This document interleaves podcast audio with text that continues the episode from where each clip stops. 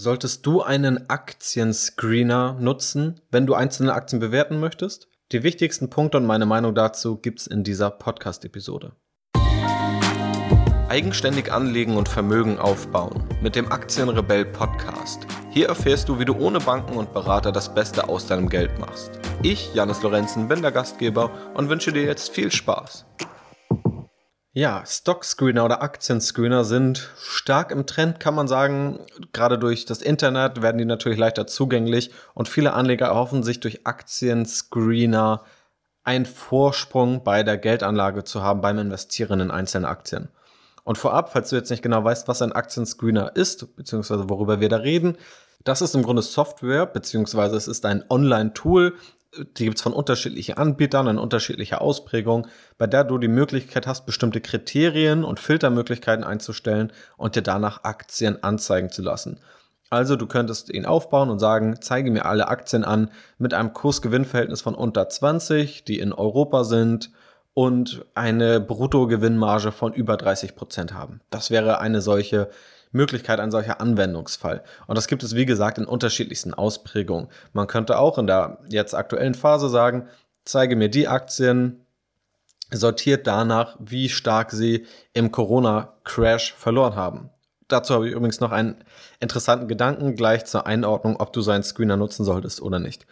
Also über so ein Tool, so eine Software sprechen wir prinzipiell. Ich selbst nutze so ein Tool nicht und ich halte die meisten tatsächlich auch für überbewertet und für nicht sinnvoll bei der Geldanlage. Und ich möchte dir auch gerne erklären, warum das so ist und wann diese Tools vermutlich Sinn machen und wann eben auch definitiv nicht, beziehungsweise deutlich weniger.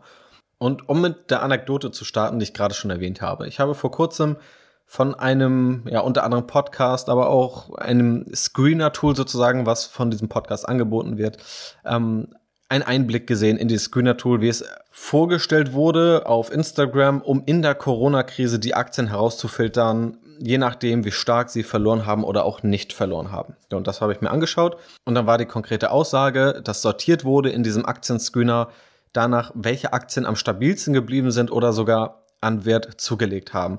Und dann war beispielsweise auf Platz drei von über 100 Aktien Domino's Pizza und auf Platz vier war Tesla die im Wert gewonnen hatten in diesem Aktienscreener. Und dann wurde erklärt, dass Domino's Pizza jetzt an Wert zulegt, weil mehr bestellt wird, weil die Menschen eher zu Hause sind. Zu Tesla wurde nichts gesagt, aber man hat eben gesehen, dass die auf Platz vier waren. Was ist jetzt das Problem davon? Und ich kritisiere jetzt wirklich nur diese eine Aussage ähm, und nicht prinzipiell dieses ganze Tool. Es verdeutlicht aber einige Probleme, die damit einhergehen. Und natürlich ist es problematisch, wenn man falsche Schlussfolgerungen aus einem Tool zieht. Jedenfalls Domino's Pizza, wenn man sich mal anschaut, was dort wirklich passiert ist. Es wurde ein Geschäftsbericht im Februar veröffentlicht, der die Erwartungen deutlich übertroffen hat. Dadurch ist die Aktie gestiegen. Und das war bevor der Corona-Crash wirklich zur Entfaltung kam. Und danach hat die Aktie stark verloren. Zeitweise waren es etwa 25% Verlust im Corona-Crash. Und Gesagt wurde aber, basierend auf dem eigens programmierten Aktienscreener, Domino's Pizza ist ein Profiteur, das beweist der Aktienkurs. Der Aktienkurs hat eigentlich genau das Gegenteil bewiesen. Es wurde einfach völlig falsch interpretiert und fälschlicherweise an zehntausende Menschen so weitergetragen, die das vermutlich nicht alle so differenzieren können. Ich hoffe aber, die meisten können es und machen dann noch ihre eigene Analyse. Auf Platz 4 haben wir Tesla gesehen. Tesla ist in wenigen Monaten von Ende 2019 bis Anfang 2020 in etwa um das Vierfache gestiegen, beziehungsweise hat sich vervierfacht, so ist es korrekt. In etwa bis zum 19. Februar. Das war so der Höchstpunkt der Tesla-Aktie bei einem Kurs von 860 Euro.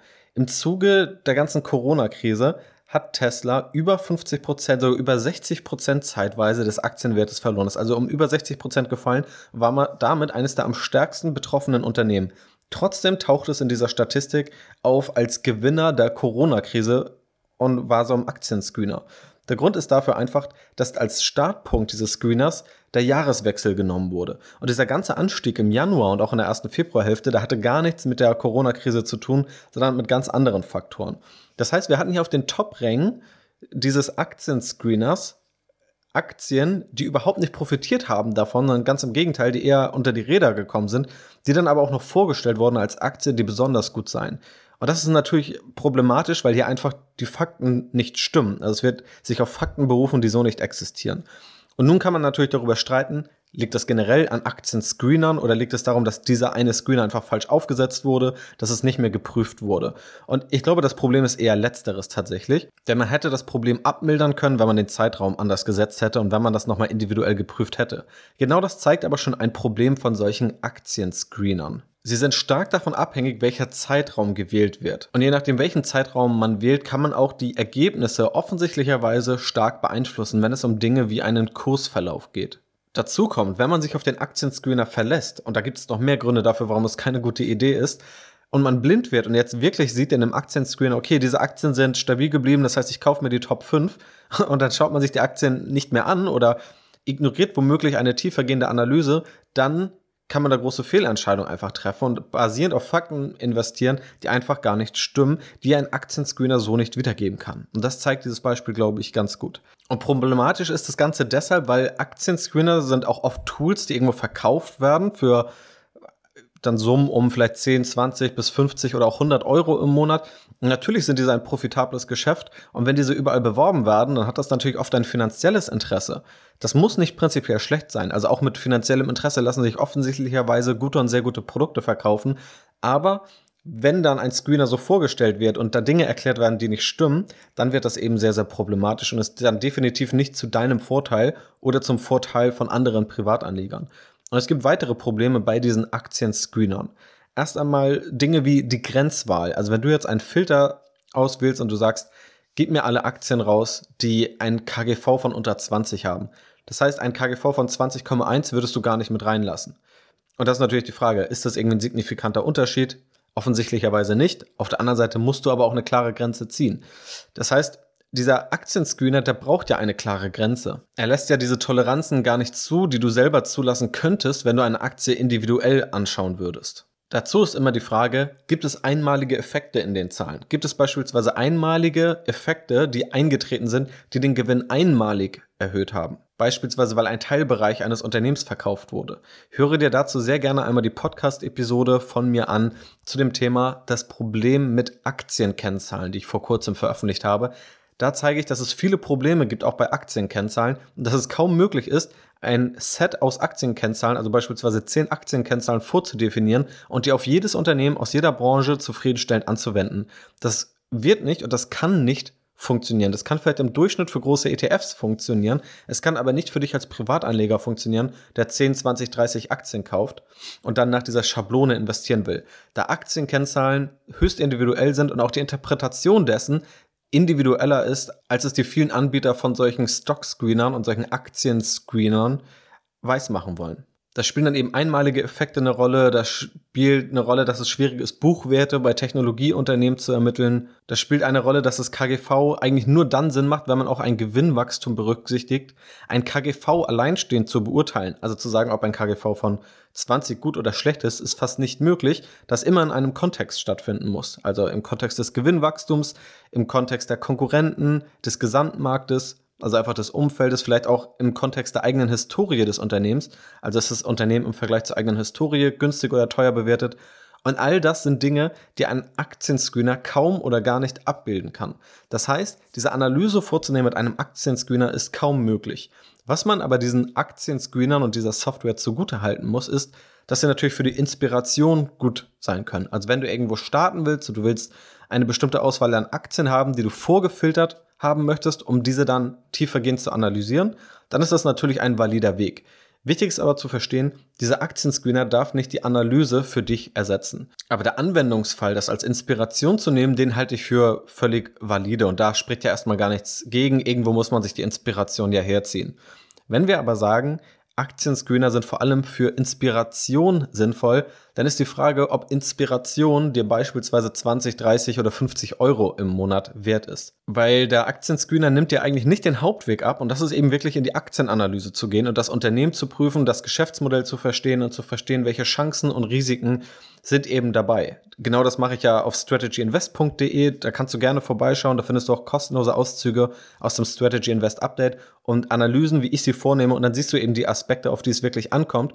Und diese Kennzahlen vorher herauszufinden und dieser inspirative Teil, also erstmal auf eine Aktie zu kommen, der nimmt vielleicht fünf Prozent des Prozesses ein. Inspiration kannst du auch aus anderen Quellen bekommen. Zum einen aus kostenlosen Aktien, Screenern, definitiv, aber auch aus deinem eigenen Umfeld. Also welche Produkte nutzt du eigentlich und welche Unternehmen stellen diese her? Und das sind wirklich zahlreiche. Es könnte sein, wenn du ein MacBook hast oder ein iPhone, dann hast du eben die Apple-Aktie. Du kannst mal schauen, welche Apps du auf dem iPhone hast. Vielleicht hast du die Spotify-App drauf, vielleicht hast du Google Chrome als Browser drauf, vielleicht hast du YouTube als App drauf, dann hast du vielleicht die Amazon Shopping-App und so hast du schon ganz viele Unternehmen oder Produkte, die du tagtäglich nutzt, die du dann auch schon sozusagen analysieren kannst und aus denen du dann schon deine Inspiration aus deinem eigenen Alltag ziehen kannst, wo du vielleicht auch weißt, okay, das ist ein Produkt, mit dem bin ich sehr zufrieden, da zahle ich regelmäßig mein Geld, dann könnte auch das ein Aspekt sein, der dich zu einer Aktienanalyse führt. Dann kannst du natürlich auch einfach Wirtschaftsnachrichten lesen, du kannst natürlich auch bei mir das Strategy Invest Update lesen, diesen Podcast hören und vielleicht kommst du da auch auf Inspiration zu bestimmten Aktien, die dich interessieren. Also dieser Inspirationspart, der ist in der Regel so, dass du viel Inspiration hast und deine Knappheit wird eher bei der Analysezeit sein. Also du wirst eher zu wenig Zeit haben, um die ganzen Aktien, die dich interessieren, wirklich einmal durchzuanalysieren und dann zu der Entscheidung zu kommen, kaufe ich diese Aktie oder nicht oder verkaufe ich bestehende Aktien. Der Part davor, Inspiration durch einen kostenpflichtigen Aktienscreener zu sammeln, den sehe ich aber schwierig an. Und da gibt es nach meiner Ansicht kaum sehr gute Anwendungsfälle, wo sich das Geld lohnt. Außer natürlich, du bist sehr, sehr vermögend und ob du jetzt 30 Euro mehr im Monat zahlst oder nicht, macht für deine Rendite eigentlich keinen Ausschlag oder wäre dann nur für 0,00x Prozent deiner Kosten verantwortlich, dann spricht da natürlich wenig gegen. Aber für die allermeisten Privatanleger, 90, 95 Prozent der Privatanleger, macht, denke ich, eine kostenpflichtige Aktienscreener-Software wenig bis keinen Sinn. Und entweder sollte man sich die Kosten sparen oder diese Kosten, die man dafür ausgibt, an anderer Stelle investieren, wo sie eben wirklich gebraucht wird. Und das ist meistens eher der Part, eine Aktie wirklich zu verstehen, ein Geschäftsmodell zu verstehen und dort einfach auch Zeit einzusparen. Das sind also so meine Überlegungen, meine Erfahrungen, das ist auch meine Meinung zu Aktienscreenern und dieser Stock Screening Software. Da gibt es übrigens welche von Google, von Yahoo. Und wenn du das googelst, findest du da eben sehr, sehr viele Beispiele. Da kannst du dich dann gerne mal durchklicken. Mich würde natürlich interessieren, was du darüber denkst. Schreib mir deine Meinung gern per Mail oder einfach bei Instagram. Einfach dort nach Aktienrebell suchen. Den Link dazu packe ich auch direkt in die Podcast-Beschreibung. Und dann kann ich das gerne im Nachgang auch nochmal auswerten und auch darauf eingehen, falls es dazu noch Fragen gibt oder falls es dazu auch anderweitige Meinungen gibt. Es ist ja auch völlig in Ordnung, wenn du beispielsweise sagst, dass du einen Aktienscreener nutzt, den ich vielleicht auch noch nicht kenne und du damit sehr, sehr zufrieden bist oder sehr gute Ergebnisse erzielst. Ja, dann lass mich das auf jeden Fall sehr, sehr gerne wissen. Bis dahin hoffe ich, dass dir diese Podcast-Episode gefallen hat. Wenn dem so ist, lass mir gerne eine positive Bewertung bei iTunes da. Das würde mich auf jeden Fall freuen. Vielen Dank auch alle, die in letzter Zeit bewertet haben. Und dann verbleibe ich noch mit besten Grüßen. Ich wünsche noch einen wunderschönen Tag und bis zum nächsten Mal.